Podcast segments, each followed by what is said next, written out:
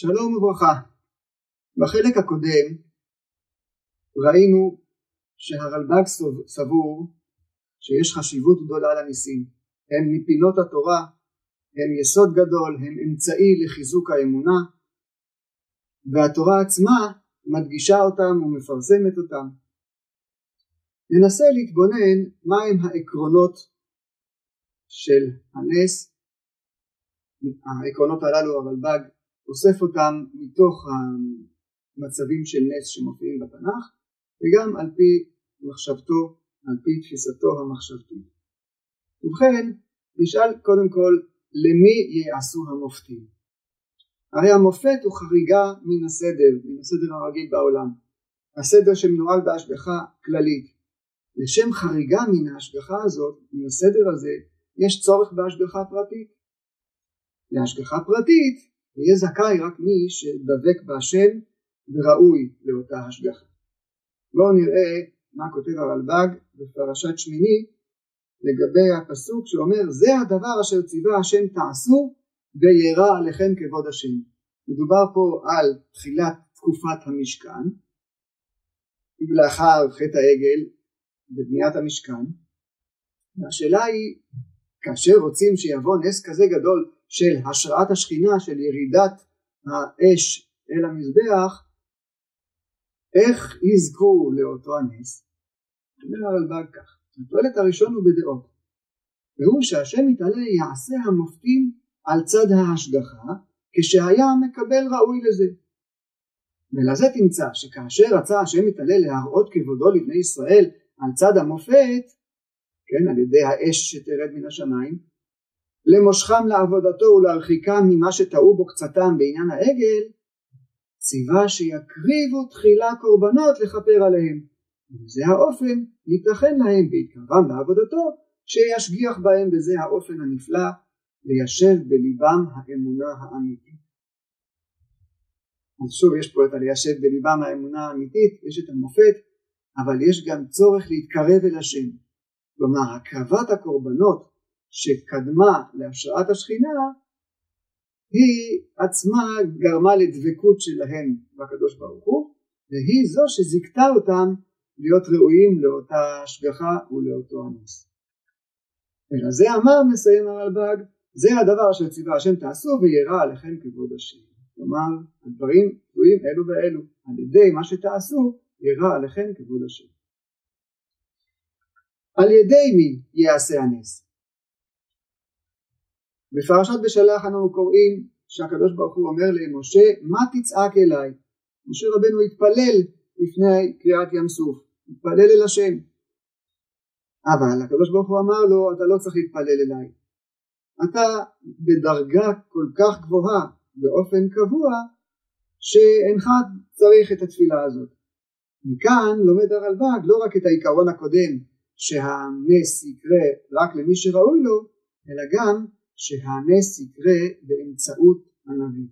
בואו נראה את דבריו בפרשת בשלח שם. התועלת החמישי הוא בדעות והוא להודיע שחידוש המופתים מהשם יתעלה יהיה על יד נביאו כשיתפלל לו ויבקש ממנו שיחדש המופת ההוא.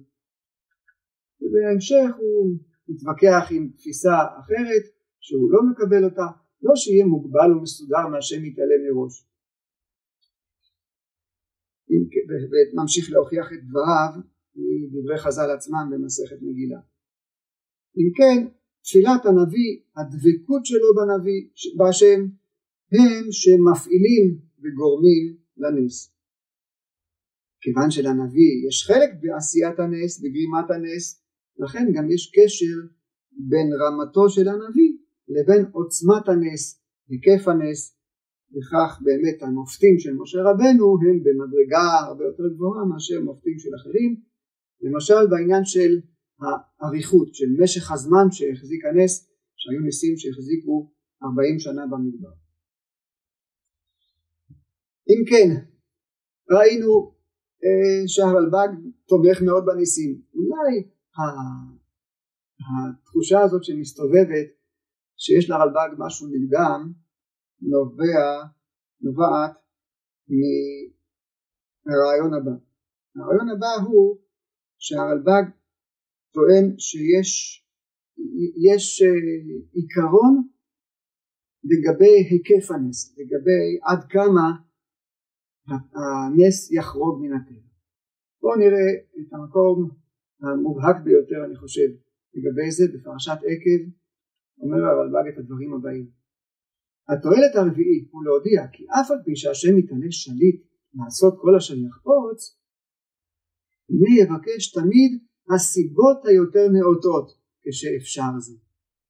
יש את הנסיבות או את האמצעים שבהם ייעשה אותו הנס. אומר הרלב"ג הדברים ייעשו באופן שתהיה בו חריגה כמה שפחות מן הטבע. הסיבות היותר נאותות אם הקדוש ברוך הוא כבר עושה נס הוא לא יעשה את זה בנדיבות בוא נגיד חריגה הכי גדולה שאפשר. להפך. להפך. הוא ינסה לא לתת מן הנס מעבר למה שנחוץ. הוא אומר את הדברים בהקשר לפסוק שאומר למשל השם אלוהיך את הגויים האל מפניך מעט מעט. לא תוכל כלותם מהר פן תרבה עליך חיית השדה ומדוע שהשם לא יעשה נס ויכניע את כל החיות. הרלב"ג מפרש שחיית השדה שמדובר עליה פה היא העמים שמסביב. מדוע צריך לעשות את זה מעט מעט? וכך התורה אומרת לא תוכל כלותם מהר פן תרבה עליך חיית השדה. על זה אומר הרלב"ג את הדברים שקראנו כרגע שאף על פי שהשם מתעלה שליט לעשות כל אשר יחפוץ ויבקש תמיד הסיבות היותר נאותות כשאפשר זה ולא יחדש מופת אלא אם יביא הצורך אל זה. כי הוא אינו שונא הטבע כי הוא סידר אותו. ולזה לא יחלוק עליו אלא בעת הצורך וביותר מעט שאפשר לו אז לחלוק עליו. זה אמר בנשל וכולי כפי שקראנו. ואף על פי שהיה השם מתעלה יכול לכלותם מהר ולשמור ישראל שלא תרבה עליהם חיית השדה הנה לא הסכים לעשות זה אחר שאפשר הגעת המכוון בישראל בזולת זה. יש לנו אם כן חשיבות גדולה לעשות את הדברים בסיבות היותר נאותות ולא לחלוק עליו על הסידור הזה על הסידור הטבעי כי השם לא שונא את הסידור הטבעי. השם ברא את הטבע ברא את הטבע באופן מושלם. אם יש צורך לחרוג ממנו לחרוג ממנו באופן אה, מקומי, באופן מועט, לפי מה שצריך ולא יותר. על הרעיון הזה חוזר הרלב"ג פעמים רבות והוא משתלב בהקשרים שונים. כדאי לשים לב לדבריו בעניין זה ביחס למבול. אומר הרלב"ג את הדברים הבאים: התועלת השביעי הוא בדעות והוא שכבר לימד, לימדתנו התורה וזה הסיפור שהשם יתעלה כשיעשה המופתים אמנם יעשה הם בסיבות היותר נאותות לפי המנהג הטבעי שזה ממש מקביל למה שאמר קודם מה שראינו קודם ממקום אחר הוא ממשיך ואומר למה? היה זה כן לפי שהסידור הטבעי אשר לנמצאות שמהו השם יתעלה ביותר שלם שבפנים שאפשר בו. וכאשר יביא ההכרח מצד ההשגחה לשנות זה הסידור. הנה מן הראוי שיתרחק ממנו השם יתעלה היותר מעט שאפשר. ולזה לא עשה השם אלו המופתים לגבי המבול כעת הוא מדבר כי אם בסיבות אשר יהיה בהם יותר מעט מהזרות אצל הטבע. ולכן הדברים הם בנסיבות יחסית טבעיות כמובן בצורה מוגזמת בצורה ניסית בצורה מופלית אבל עדיין בכלים שהם קרובים אל הטבע. לכן לא הביא המבול באמצעות הרוח או חסרון המים באמצעות המטר. ברור שהמים מגיעים באמצעות המטר והחיסרון המים הורדת מפלס המים נעשה באמצעות הרוח. אז אם כן יש לנו פה דברים שנעשים באמצעים טבעיים בדרך ניסית. הוא ממשיך ואומר את הדברים הבאים. וכזה בעינו תמצא מבואר בהרבה מהמופתים הנזכרים בתורה ובדברי הנביאים. וזה הפך מה שיחשבו השכלים מהמון אנשי תורתנו מתבטא בחריפות כי הם ישתדלו לבאר המופתים באופן שיהיה בו מן הזרות אצל הטבע יותר ויחשבו שככל שהנס יהיה יותר מופלא ויותר חורג מן הטבע זה הגדלה לשם יתעלה הרלב"ג חושב שזה ממש לא כך וזה לא די שאינו הגדלה לשם יתעלה אבל הוא חיסרון והם לא ישערו. וזה מבואר מאוד למעיין וכולי וכולי. אם כן, יש לנו פה עיקרון שהרלב"ג משתמש בו המון, לחרוג מהטבע כמה שפחות. כמה שפחות. זאת גם הסיבה שהרלב"ג קובע שהשם לא יעשה ניסים אלא רק בעת הצורך. כך הוא למשל מגיע למסקנה בפרשת בלק לגבי האתון. האתון ראתה מלאך מבחינתו, מבחינת הרלב"ג לא יכול להיות שהאתון תראה מלאך, הרי מי שיכול להיות מלאך זה רק בן אדם במדרגה רוחנית גבוהה ואחר כך תפתח האתון את פיה, דברים מופלאים מאוד. אומר הרלב"ג ומבואר שהשם יתעלה לא יחדש המופתים ללא צורך. אמר שלמה והאלוהים עשה שיראו מלפניו, ראינו קודם שהוא כבר השתמש בביטוי הזה שיראו מלפניו בהקשר זה. מכאן מגיע למסקנה שמעשה בלעם והאתון בכלל לא היה מציאותי, הוא היה במראה הנבואה. כי אחרת אין פה היגיון שתהיה פה חריגה כל כך גדולה מן הטבע וזה זה נעשה, זה יעשה ללא צורך, כל זה מוביל אותו להגיע למסקנה שזה היה במראה הנבואה. טוב, נעבור לעיקרון נוסף, לכמה עקרונות נוספים שהרלב"ג אומר ביחס לניסים, המגבלות של הניסים. מגבלות הנס. מגבלה ראשונה למשל הנס לא ייצור סתירה פנימית, לא יכול להיות שמשולש יהיה בו יותר מ-180 מעלות או פחות מ-180 מעלות והוא עדיין יהיה משולש. זו דוגמה שלו בספר מלחמות השם. עיקרון שני הנס לא יחול אלא רק בעולם השפל. העולם השפל כלומר מה שמתחת לגלגל הירח מה שנקרא רק בו יכולים לחול ניסים זה נובע מתפיסתו הקוסמית הפילוסופית שלשכל הפועל יש חלק בעשיית המופתים והוא לא, לא יכול להשפיע על, על, על הגרמים השמימיים שנמצאים מעליו במדרגתם. עיקרון שלישי הנס יחול רק לזמן מוגבל. לא יכול להיות שיהיה נס תמידי כי אם הנס הוא כבר תמידי אז זה כבר נהיה חלק מהטבע. אז זה אומר שהטבע לא היה מספיק טוב.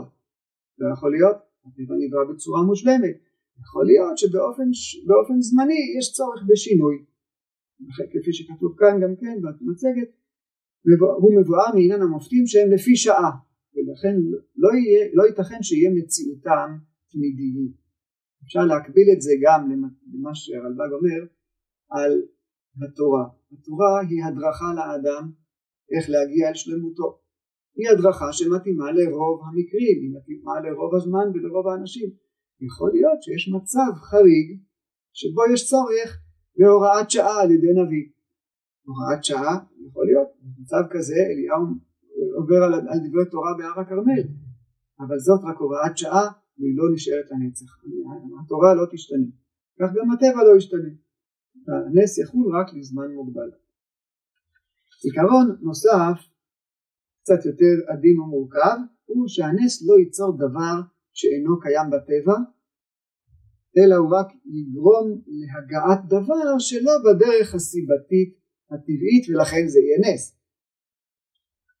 כך הוא כותב למשל בסוף פרשת בשלח כבר השרשנו שהמופתים יהיו בדברים אשר לא יימנע היותם בעצמם מצד הטבע ואם היה כלומר אף על פי שיהיה נמנע מצד הטבע שיהיו מאלו הסיבות אשר יתחדשו מהם כלומר יש פה איזשהו דילוג על תהליכים טבעיים, יש פה דברים שהם לא נעשים באופן הטבעי, אבל הם בכל זאת דברים שהם לא זרים לגמרי לטבע. הם קרובים אל הטבע והם אה, קיימים באופן כלשהו במציאות. כאילו תאמר שאף על פי שחידוש הנחש מהמטה הוא נמנע מצד הטבע, הנה מציאות הנחש בעצמו איננו נמנע מצד הטבע. הנושא של הנחש מופיע אצלו כמה וכמה פעמים בהקשרים כאלה של עיון בעניין המופתים ואת זה הוא גם מוכיח מדברי חז"ל גם מדברי חז"ל וגם מצד העיון ונראה דוגמה אחת נוספת מדבריו בפרשת קורח וזאת תדעון כי השם שלחני נתן להם משה אות יכירו בו כי זה פועל אלוקי והוא שאלו האנשים לא ימותו כמות כל האנשים אך שהשם יתעלה יברא בריאה בעבורם תתחדש ממנה פתיחת הארץ את פיה ותבלע אותם ואת כל אשר להם באופן שירדו חיים בעומק הארץ הוא אשר נקרא שאול. והנה הייתה זאת הבריאה שהשם מתעלה ברא אז על דרך המופת בבטן הארץ אשר תחתיהם מה שתתחדש ממנו בקיעת הארץ הוא ממשיך את דבריו ואומר שהנס פה הוא שדברים שבדרך כלל עשויים לקחת שנים רבות נעשו בבת אחת, נעשו בזמן קצר ובתזמון מדויק. והנה היה עניין זה המופת שמה שיעשה על דרך הטבע בזמן ארוך אורך נפלא עשה השם יתעלה על דרך המופת במעט רגע וכן דרך שאר המופתים הנעשים על יד נביא וזאת שיטתו בעניין הזה ופה אולי יש דברים שעוררו גם אנשים להרים גבה ביחס לשיטתו אבל בכל זאת אנחנו ראינו שיש לרלב"ג אה, חיבה יתרה אפילו למופתים. הוא גם מוכיח את זה כאן מדברי חז"ל שאמרו אם נברא פלא גיהינום מוטב לאו יברא השם ואז אומרים אין כל חדש תחת השמש הוא מסיים את הגמרא אומרת שהמופת היה לקירוב ופיתחה לקרב את הפתח לקרב רלב"ג מבין יותר במשמעות של הזמן אולי גם בשל המקום לתזמן את הזמן ואת המקום למקום המדויק הזה שבו עמד, עמדו דתן ואבירם אה, זה נס גדול והרלב"ג מדגיש אותו אבל במסגרת של כללים שאותם הוא קבע ופירט בפירושו ובמלחמת השם. נסיים בהערה שהוא מזכיר שהיא נובעת מאותם דברים. ברגע שאנחנו אומרים שהנס לא נעשה אלא במקום הצורך אז לא תמיד כדאי שיהיה צורך ולכן כחלק מחובת ההשתדלות של האדם לכן גם אם הוא דבק בהשם וראוי להשגחה הרלב"ג מדגיש פעמים רבות שאין לסמוך על הנס. הנה דוגמה לדבר כזה מה שהוא כותב בפרשת שמות התועלת הרביעי במידות הוא שאין ראוי לאדם שיסמוך על הנס מפני עשותו ליראת השם יתעלם מה שעשהו גם אם הוא עושה את מה שהוא עושה מתוך יראת השם והוא ראוי להשגחה הוא עדיין ראוי שישתדל בחזקת היד להרחיק ממנו הרע שאפשר שיקרה לו מפני המעשה ההוא. ולזה תמצא שהמיילדות התנצלו למלך מצרים כדי שלא יכעס עליהם ועשו זה בחוכמה נפלאה. הם לא סמכו על הנס ואמרו אנחנו מצפצפות עליך פרעה כי אנחנו עושים את זה ליראת השם כלומר בגלל יראת השם. לא. ההשתדלות הזאת נדרשת. היא נחוצה והיא חשובה לאדם. דוגמה אחרונה היא פרשת שמות גם כן. התועלת השנים עשר הוא בדעות והוא להודיע שהשם יתעלה אף על פי שהוא שליט לעשות כרצונו להשגיח על הדבקים בו וירצה שישתדלו בהגעת הדבר ההוא אשר ייעד להם שיעשהו בעבורם בסיבות היותר נאותות. ולזה אמר השם יתעלה למשה שיאמר לפרעה שישלח את העם דרך שלושת ימים במדבר לזבוח להשם כי בזה ייתכן שיתרצה לחושבו שכבר ישובו אחר זה. כלומר משה מתבקש שיעסוק באמירות לפרעה באופן, ש, באופן שישכנעו את פרעה וישלח את העם. אם כן לקראת חג החנוכה לקראת על הניסים ראינו את עיקרי דבריו של הרלב"ג ביחס לניסים הוא גם מזכיר את החשמונאים משני מקומות קורא להם החשמונים בהקשר לזה בפרשת בזאת הברכה ממש בסוף התורה על הניסים שנעשו לישראל בימי החשמונאים ואנחנו נסתפק בזה. חג חנוכה שמח לכולם